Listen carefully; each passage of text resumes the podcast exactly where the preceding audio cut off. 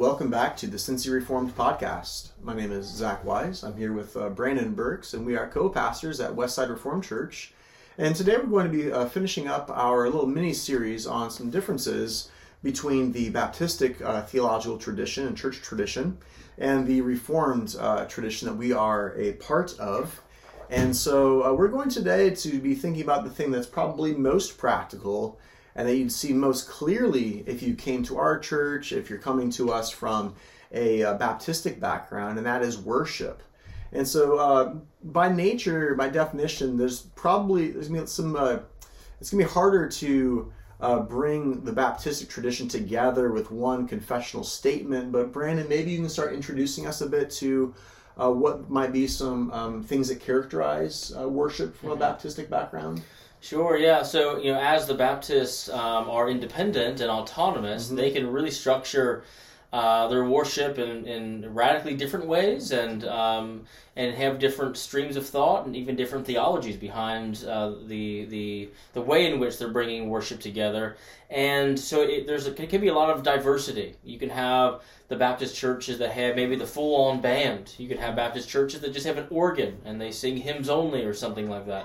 So there can be quite the the diversity among the Baptistic uh, churches. Uh, one website uh, was talking about some of the Baptist distinctives, and when it got into Baptist uh, Baptistic worship services, it had a, couple statements that I thought kind of encapsulated a lot of the Baptistic approach to worship. Uh, one statement said, "A sermon is a major part of a Baptist worship service." Uh, so the sermon is going to be kind of the bulk of it, and it could be up to an hour long, even, uh, where the sermon is kind of like the main uh, the main event there. And um, and then he he went on to talk about how testimonies are a common feature of Baptist wors- uh, worship. The subject of testimonies depends on the person giving it and on the emphasis that the church is making at the time. So, um, uh, testimony time, where people will stand up and they'll give their testimony about how they came to faith in Christ. And this uh, website also spoke about um, this uh, invitation or altar call that is often in Baptist churches.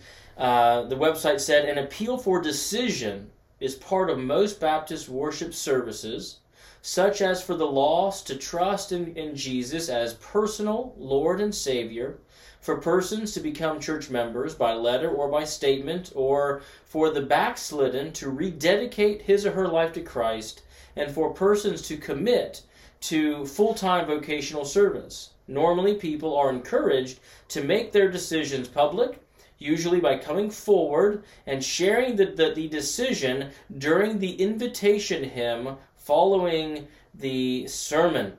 Um, uh, I can uh, attest to, to this. I wanted to, uh, early on in my Christian walk, in my early 20s, I was going to uh, join a, a Baptist church and um, went to the pastor, wanted to, to join the church, wanted to get baptized, and um, he said that I should have came down the aisle during the invitation hymn. So he bid me to come back the following week and walk down the aisle during the invitation hymn where we could actually do talk about these matters. And so it is interesting how it, it can be a key central thing walk the aisle during the during the altar call, during the invitation hymn and usually invitation hymn is more emotional, maybe even protracted, where they maybe sing a few stanzas over and over again, and the pastor usually stands there, kind of wooing the congregation to come to Christ, and uh, and then you you walk the aisle and get, get saved or uh, pray a prayer or something like that. So um, th- those are kind of some big things in a Baptist worship service.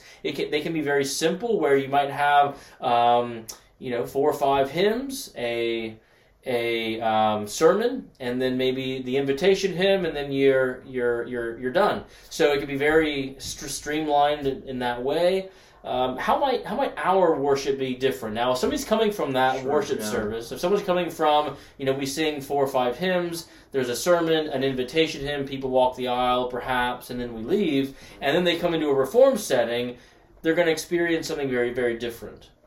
Yeah, there are a lot of different values that I think undergird uh, differences in values that uh, undergird our different approaches to worship. I think that our commitment, and we've talked about this in the past, to covenant really matters here. Um, our view of the sacraments as God's work toward us really matters. Our connectional identity really matters as well because when we begin to then think about and conceive of worship, um, we're not thinking about it as our church autonomously isolated from other churches. We're realizing that in our worship service, we are standing upon the shoulders of those who came before us. We should be uh, looking like them to some degree. We're going to be thinking about how we're in continuity uh, with them theologically, liturgically. We're not trying to reinvent things. Uh, we're thinking about the entire worship service as a ministry of the word rather than just the sermon itself. And so there's a lot of reading of scripture. There's various actions that take place that are you know a, a moment of scripture being preached and proclaimed. Um, so you end up seeing something that that Baptistic folks might think of as being more liturgical. That's a word that's oftentimes then used. But again, we're connecting ourselves with um, Israel of old because we're in continuity with them, of the early church, the medieval church, that we, we recognize that there is a, a lineage that we're part of. And so we're going to look older, we're going to look more liturgical.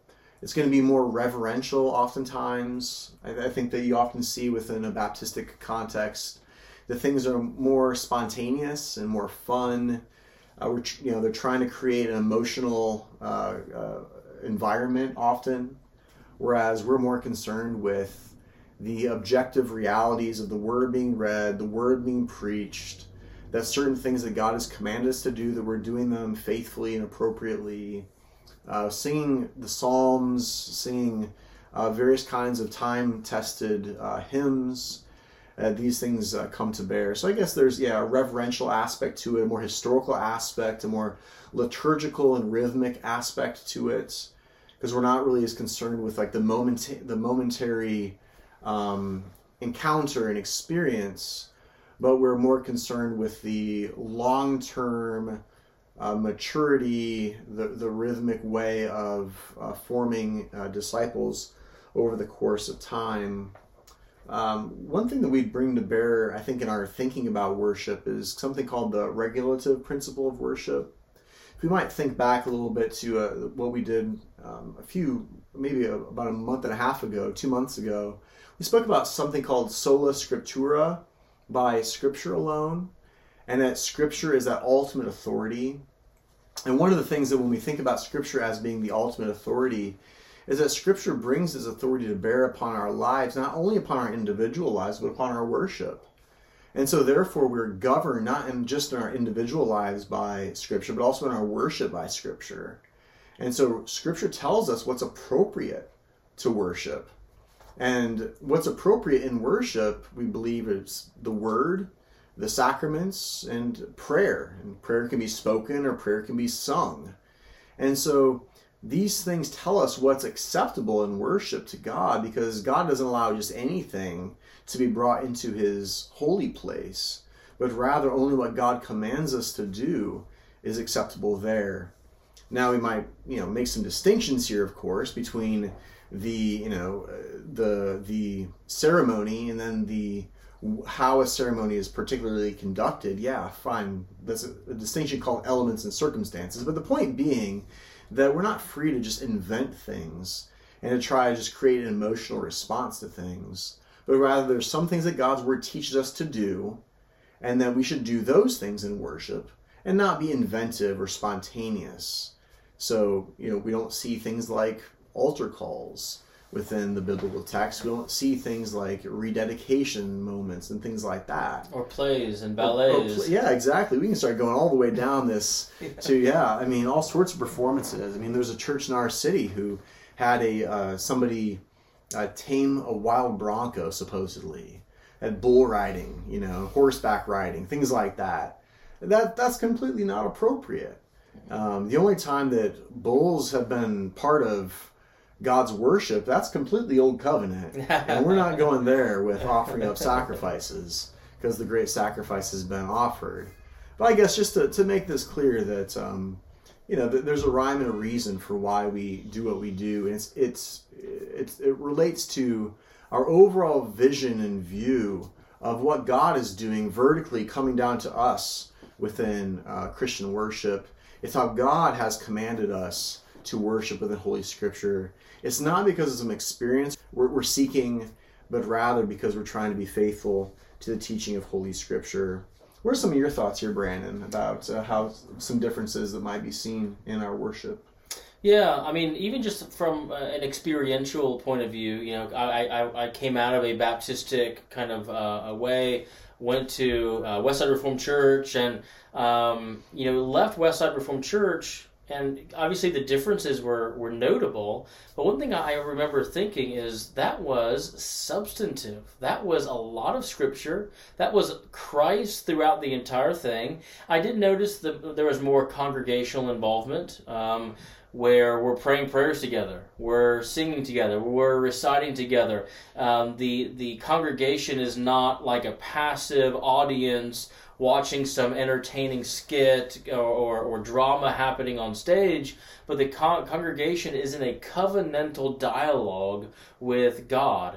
God speaks from His Word through His his office bearer through the ministers of the word speaks to the congregation and the congregation responds and god speaks and the congregation responds and in the worship was a covenantal conversation dialogue between god and his covenant people and i think that was just really put on display the whole time um, also, reverence and awe. You know, the writer of Hebrews talks about worship, and it's a worship that's reverence and awe and uh, some people really try to go in the opposite direction, uh, where almost reverence and awe is is something that should be avoided or something that, that seems dead or something. But no, reverence and all is commanded. I mean, it's the, the, the, the writer of Hebrews is, is telling us how God wants to be worshipped with reverence and awe.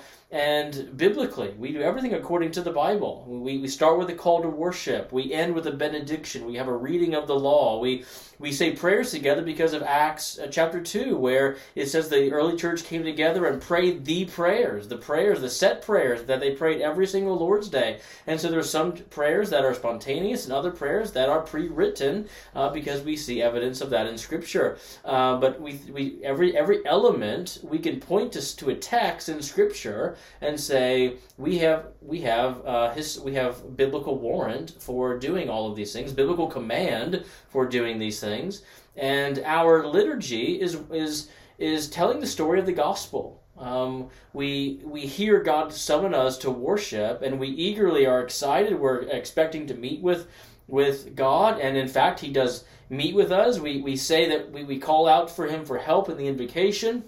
He greets us and meets us. We read the law of God and we're reminded of our sin. We go right into confession of faith, or, or confession of sin rather.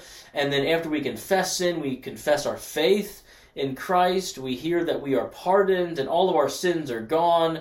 We hear the reading of the word. We, after the preaching of the word, we take the Lord's Supper. I mean, there, there's there's a purpose and a narrative and a um, a flow of the liturgy that is that we're walking through the gospel every single Lord's Day, and that is catechizing us. It's shaping us. You know, now now because we've we've been in a Reformed church now for for a while, we uh, like like my children. They pray their prayers with us. They recite all the, the, the readings with us. They they they know the Ten Commandments, the Apostles' Creed, the Lord's Prayer, just because they they're in church every single week, and we recite those things every single week, and it's shaping our piety and who we are and our faith, and it's shaping us. And that's important because the rule of faith and, and the rule of worship are connected. The way that we worship impacts what we believe, and what we believe impacts how we worship, and there's this back and forth. So if you if you are worshiping in a way that doesn't align to what you believe, you could actually start to believe false things. It could actually creep into where you have a false theology that might not be confessed or spoken on the mouth, but something that'll sh- start to shape how we live and maybe deep down think about God or about ourselves. And we just need to make sure that our worship is biblical, our liturgy is from Scripture, that it is shaping a, a, a, good piety and a good doctrine, a good theology, a good walk uh, in, uh, in, in us and in, in our children as well. Um, and so I think that those were a few things that stood out, and and also to mention we, we sing a lot of psalms, and that was something that in the Baptist church we didn't do at all, uh, and so it's been refreshing. Now we're singing through the Psalter, and even in our daily devotions, as we're reading through Psalms, we almost want to sing them because we, we know how to sing those. And so I'll be reading through the Psalms, and then my children will spontaneously just break out in, in the song of that psalm because you know they, they, they know how to sing it now. And so we're singing God's word, we're hearing God's word, we're speaking God's word, praying God's word, and it's just a different feeling from coming to be entertained versus coming to worship our covenant Lord in the way that He has commanded us to worship Him. Some helpful stuff. Well, how about we uh, close by maybe talking about a, a distinction that um, a Reformed theologian made a while back between the the the, the uh, system of the anxious bench and the system of the uh, catechism, because I think that might be a way mm-hmm. of helping us and our listeners to um, realize that we're talking about two very different approaches to worship that are operative here and one of these is from um, a uh, the, the, second not so great awakening, and uh, Charles Finney, as he began to introduce what were called then the new measures. This was a new way of worshiping. This was out of step with historic Christian worship. This was out of step with Jewish worship before that. And now I think many in our day don't even realize that the altar call and the anxious bench and the emotional music that manipulates you. This is a very novel thing that has happened not that long ago, less than 200 years ago. And they believe that that's how Christian worship has been over the centuries mm-hmm. when it positively has not been like that. And so I think that might be worth um, some discussion points here. Um, in terms of Charles Finney, I think it's worth noting that he was a man who was very innovative at his time and he was innovative in some uh, church architecture ways. I think I might have touched on a little bit in the past. But he was he was a man that was trying to uh, perform, and what he was trying to do was to manipulate emotions because he believed that if you came and said a prayer, that because you did something, that you then were uh, twisting the arm of the Holy Spirit to then to then create the new birth in your life. And so, by by use of different kinds of measures, he believed that, like a factory line, like an assembly line, if you did the right things as a pastor, you could inevitably, scientifically, create conversion in your hearers. And so, this manipulative approach to Christian worship then came in, whereby your you know your heartstrings would be pulled uh, certain kinds of songs would be sung, and there'd be a certain order to it to make sure that you had this emotional experience. And then, because of that, then the revival preacher could then create a response into his hearers that he was purposefully uh, manufacturing. It wasn't necessarily coming from a spiritual work of God, but this was a natural work of man that could then create a sort of a spiritual response. And this is also different from the First Great Awakening. Mm-hmm. Uh, yep. Now, the First Great Awakening had its problems as well. Sure. So, the, the First Great Awakening is typically spoken about as this spontaneous outpouring of the Holy Spirit, where you know preachers just through kind of word and sacrament, the the um, the the Spirit poured out, and, and there was mass conversions. Well, when you come to the Second Great Awakening, Finney says no revival is not this spontaneous outworking of the Holy Spirit, it's scientific. Mm-hmm. If you do XYZ every time, you'll have the same result. It's like doing it's like having a chemistry set, and if you mix the right ingredients, you have the same reaction every single time. And so it was a scientific approach to say, hey, if you just do X, Y, Z, then you'll just have conversions. If you have a, an altar call and you play emotionally manipulative music that makes people cry, you get people excited, you have an anxious bench, you do these new measures that he was writing about and proposing, then you'll have the result of mass conversions of people coming to your church and, and quote unquote getting saved.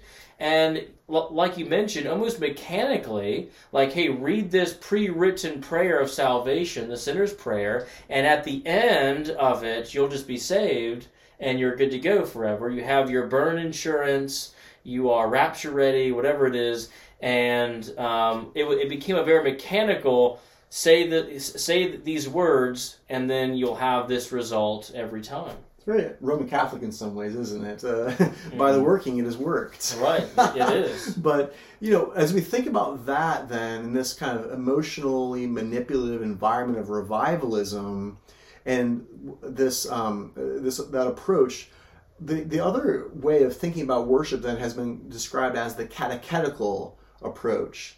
And when we begin to then think about that, we're thinking about um, a, a rhythm of doing things that is not um, viewed as like scientific or like a factory assembly line or something like that. But we're in reliance upon the Holy Spirit. We do what God commands us. We do this in a rhythmic way, week after week. We commit ourselves to Christian basics, the catechetical approach of committing ourselves to the Lord's Prayer, to the Ten Commandments, to the two great commandments, to baptism, the Lord's Supper, to the Apostles' Creed we commit ourselves to these historic Christian things and we trust that over the course of time, the Holy Spirit will do his work in our midst. And we trust that God is going to form us and shape us by this rhythmic way of doing things, not in a manipulative sense by any stretch, but in a theological sense of understanding God's pattern of guilt, grace, and gratitude, understanding that God meets us in these humble places not by manipulating our emotions. We don't confuse emotions with the Holy Spirit, but trusting that in simple places, in mundane contexts, that God comes down through holy and sacred rituals to meet with his people, and that is a place where we can hang our hat. Whether we're having we're experiencing the uh, joyful time in our Christian life, or maybe we're going through a dark spell, we know for sure that God meets with his people there. So, what else would you say about the catechetical approach here, Brandon? Yeah, so it trusts on God's timing. It's not mechanical. It um, you know doesn't say, well, you know, hey, I prayed this, and and now it's uh, you know it, it has to happen or something like that. Like it's it's trusting in God's timing as you as you um, do do the the walk you know that uh, that he has that he has told us to to do um, trusting that He is going to work in and through us and, and in our children. Um, and uh, it, it's it's a more um, you're coming to church not uh, expecting some sort of mountaintop wild thing. You're coming to church as part part of an ordinary rhythm uh, um, because that's how God works. And so that's a shift in, in piety and expectation. That's it. That's that's a shift in uh, why we're even going to church. Am I going to church to experience a mountaintop experience where I'm going to um, um, have a emotional experience that I'm going to call the Holy Spirit and say, well, the Spirit was there because I felt this certain emotion because I heard a certain song played that's that that elicited some sort of emotional response in me, and then they call out the Holy Spirit and we're just not doing that in a more catechetical approach. In a catechetical approach, we know the Spirit's always there whether I feel Him or not.